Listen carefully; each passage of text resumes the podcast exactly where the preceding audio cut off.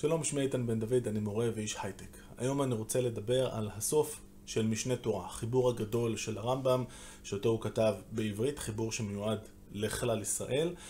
ואת הסוף אה, של הספר, שבעצם סוקר את כל היהדות, או את כל מה שיהודי טוב צריך אה, להאמין בו ולעשות אותו, הוא בוחר לחתום בדיון על ימות המשיח.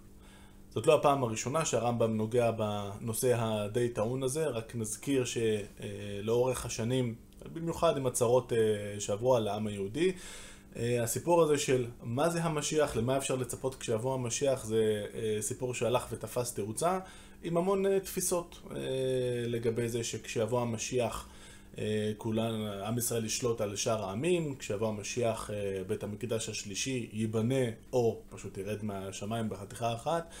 וכן הלאה וכן הלאה. הרמב"ם כבר דיבר בחיבור הגדול הקודם שלו, הפירוש למשנה, בהקדמה לפרק חלק, שעליה הרחבתי כאן, הרמב"ם שם אה, אה, ניסה לפרט אה, לגבי התפיסות השונות שיש לנו ביהדות על מה השכר שמצפה לנו אם נעשה את המצוות כמו שצריך, וכמו שכולנו יודעים, יש הרבה בלאגן. האם יש גן עדן אחרי שמתים, או האם זה שיבוא המשיח, או האם נקום לתחייה, וכן הלאה וכן הלאה. ואת הדיון שם, שהוא ארוך ו- ומקסים בעיניי, אה, הוא סיכם במשל שהמסקנה שלו בסופו של דבר היא כנראה משהו כמו בואו לא נתעסק במה נקבל אם נעשה את זה, בואו נתרכז בלעשות את הדברים שאנחנו צריכים לעשות.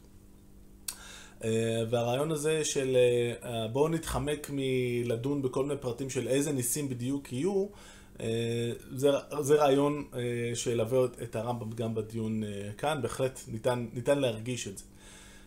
וזה לא מפתיע, כי אנחנו כמובן זוכרים היטב שהרמב"ם פחות או יותר מייסד, או לפחות מייצג את הזרם הכי רציונליסטי או ריאליסטי ביהדות, הצד שבדרך כלל מנסה לברוח כמו מאש מכל הרעיונות של הניסים למיניהם.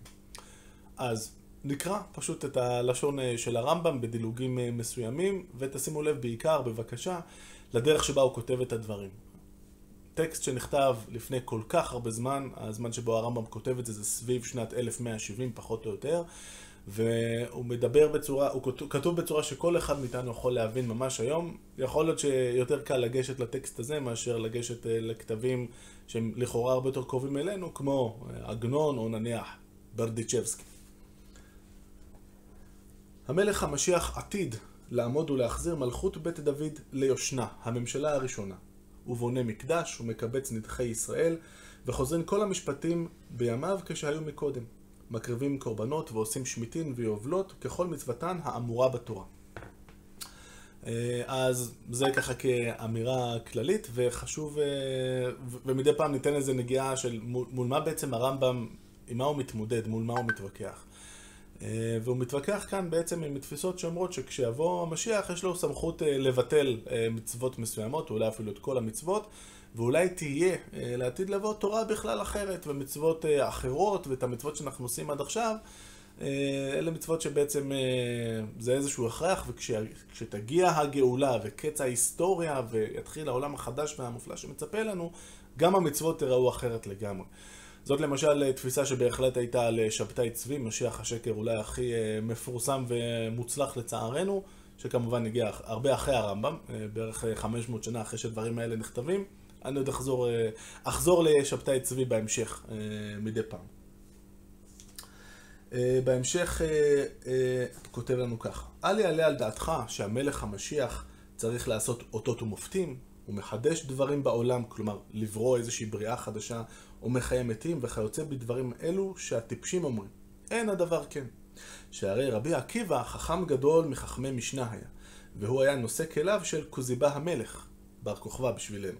והוא היה אומר עליו שהוא המלך המשיח, כלומר רבי עקיבא חשב שבר כוכבא הוא המשיח, ודימה הוא וכל חכמי דורו שהוא המלך המשיח עד שנהרג בעוונות. כיוון שנהרג, לאחר מותו של בר כוכבא, נודע שאינו משיח, ולא שאלו ממנו חכמים לא ולא מופת. בעצם הרמב"ם משיג אה, כאן בפסקה הזאת שני דברים. דבר אחד אומר, תראו, אה, אפילו רבי עקיבא, שהוא אומר כאן שהוא מגדולי חכמי המשנה, אבל אה, הוא בהחלט אחד הטוענים לכתר של התנא, הגדול בכל חכמי המשנה, טעה וחשב שבר כוכבא הוא המשיח, וזה באמת נכון, אנחנו יודעים את זה גם מעדויות אחרות. נזכיר, 132 עד 135 המרד של בר כוכבא, שני דורות פחות או יותר אחרי החורבן של שנת 70 לספירה, שגם הוא הגיע אחרי מרד ברומאים, מה שנקרא המרד הגדול בשפתנו, אז מרד בר כוכבא, שבו שוב חשבנו שאנחנו יכולים לנצח את רומא, ושוב טעינו.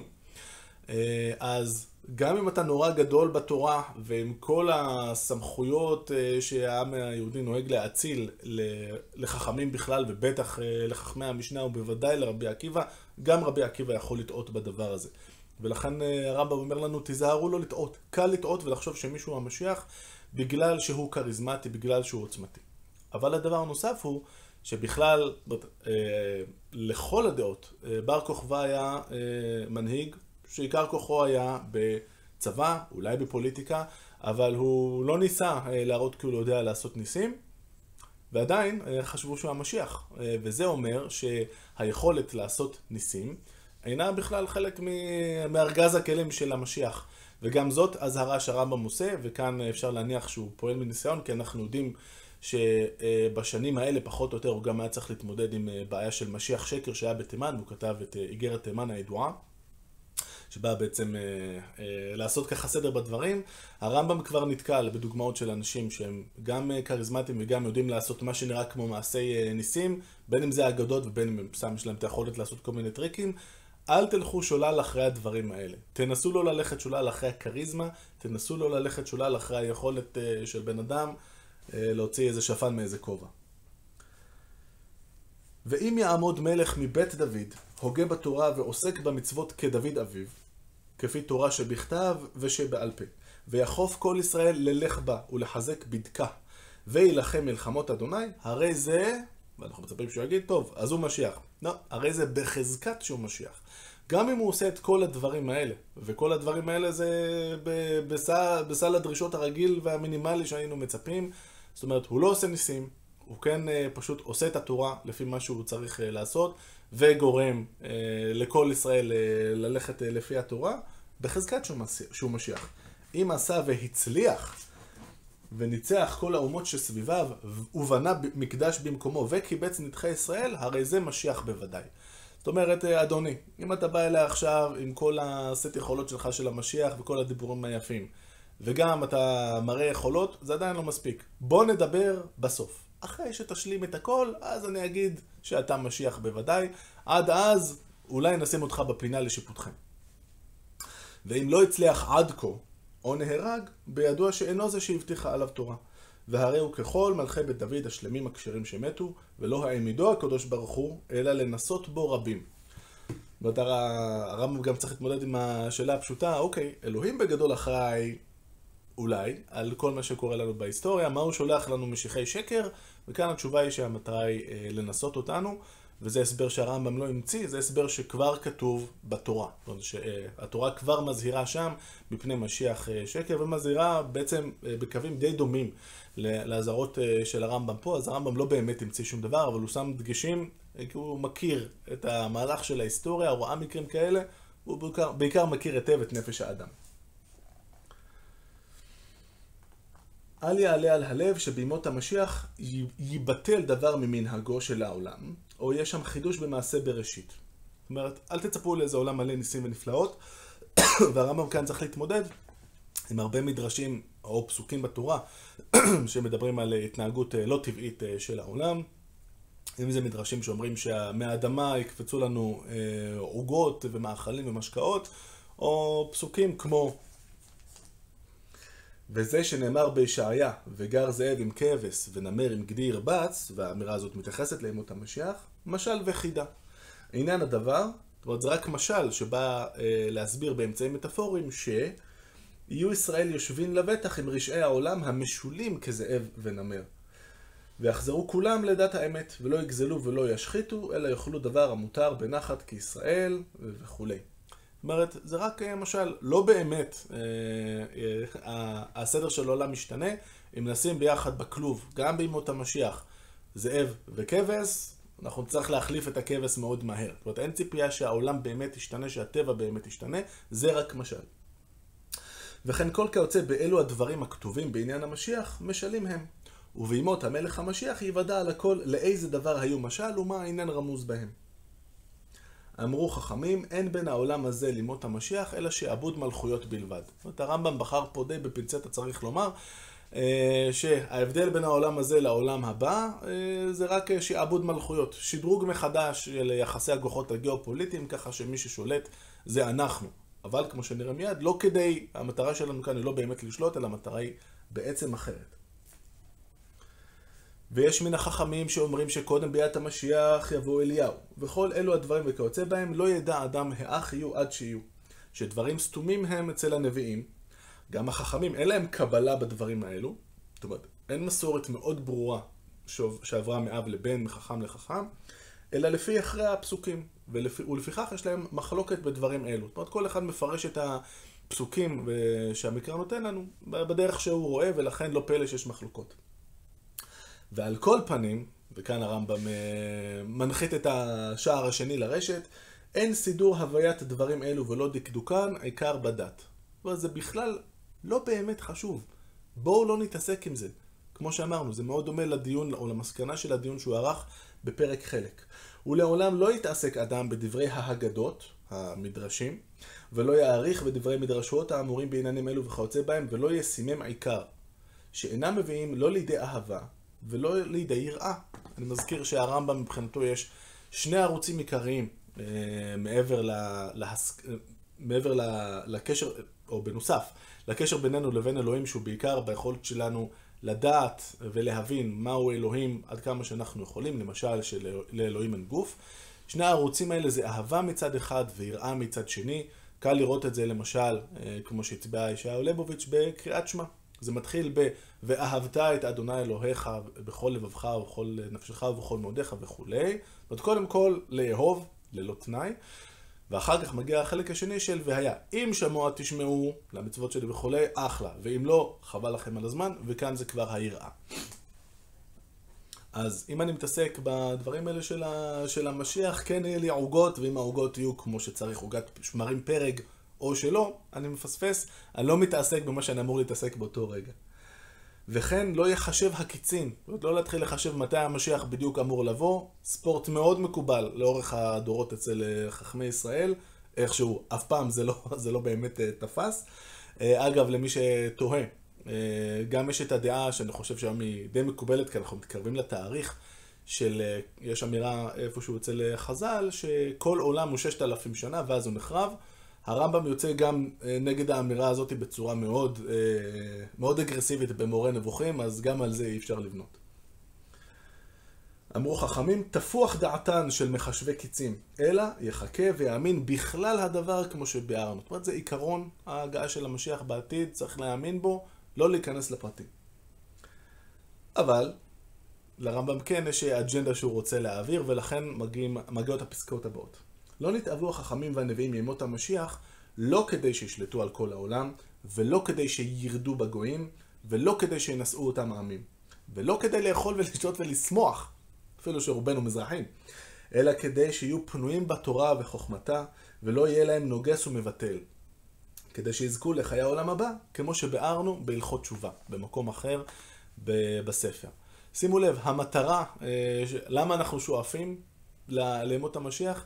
אמנם, אה, זאת אומרת, אף אחד לא ישלוט עלינו, אבל אנחנו לא מחפשים שלטון. ואומנם כנראה שיהיה לנו יותר אה, קל מבחינת זה שיהיה לנו יותר אוכל ושתייה, אבל זאת לא הסיבה. וכמובן שנהיה שמחים, אבל גם זאת לא הסיבה. הסיבה היא כדי שנהיה פנויים לעסוק בתורה ובחוכמה שלה. ולא יהיה לנו נוגס ומבטאת, אבל אף אחד לא יציק לנו ונוכל להתעסק במה שחשוב, שזה אה, לבנות את המסלול להכרת האל, תמיד זה ככה אצל הרמב"ם, ושימו לב, כדי שיזכו לחיי העולם הבא. וכאן אנחנו יכולים לשאול שאלה. הרגע אמרנו שהעולם הבא זה ימות המשיח, נכון? לפני כמה שורות. מה פתאום עכשיו זה כדי שיזכו לחיי העולם הבא?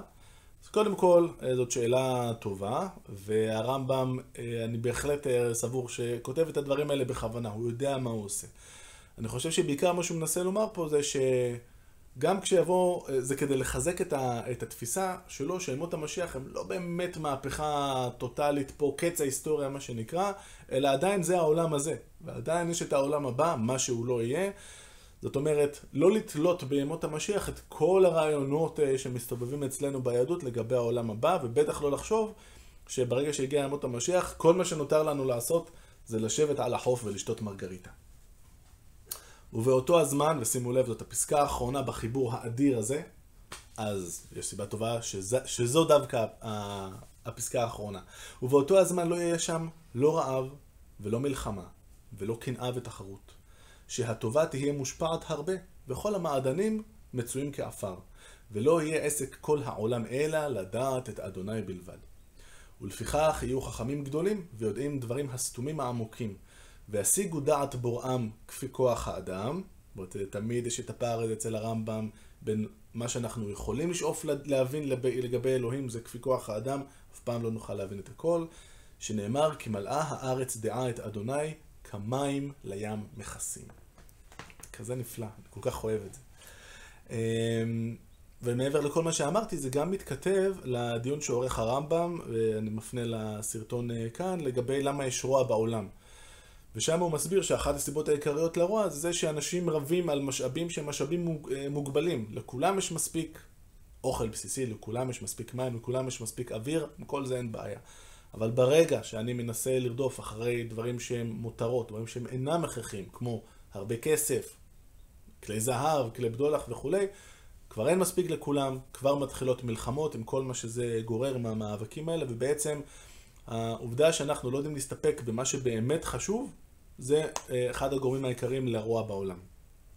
וגם כאן, שימו לב, זה בדיוק ההמשך של אותו רעיון. ברגע שכל מה שיעניין אותנו זה לא כל הדברים האלה שהם כולם מותרות, אלא פתרנו את בעיית האוכל, כל המעדנים מצויים כעפר, פתרנו את הבעיה של זה שכולם רבים אחד עם השני, כל מה שנותר זה לעשות את מה שאנחנו באמת צריכים לעשות לפי הרמב"ם, וזה לשבת ולהתעסק בדברים הסתומים והעמוקים, להכיר את אלוהים עד כמה שאנחנו יכולים, זה מה שחשוב. רק נזכיר, כמו תמיד אצל הרמב"ם, זה לא רק כרוך בללמוד תורה, זה גם כרוך בללמוד פילוסופיה ומדע, כדי שנוכל אה, להבין באמת מה זה אלוהים ומה, ומה אלוהים לא יכול להיות וכן הלאה. אני מקווה שהוקסמתם כמוני. אה, מהסיומת אה, של משנה תורה ומהשפה ומהיכולת של הרמב"ם לקחת תכנים שהם מאוד מאוד עמוקים, לשים אותם. להעביר אותם לקוראים בצורה כל כך ידידותית, כל כך מעמיקה וכל כך מזמינה לחשוב על הדברים יותר לעומק. אני מת על הרמב"ם.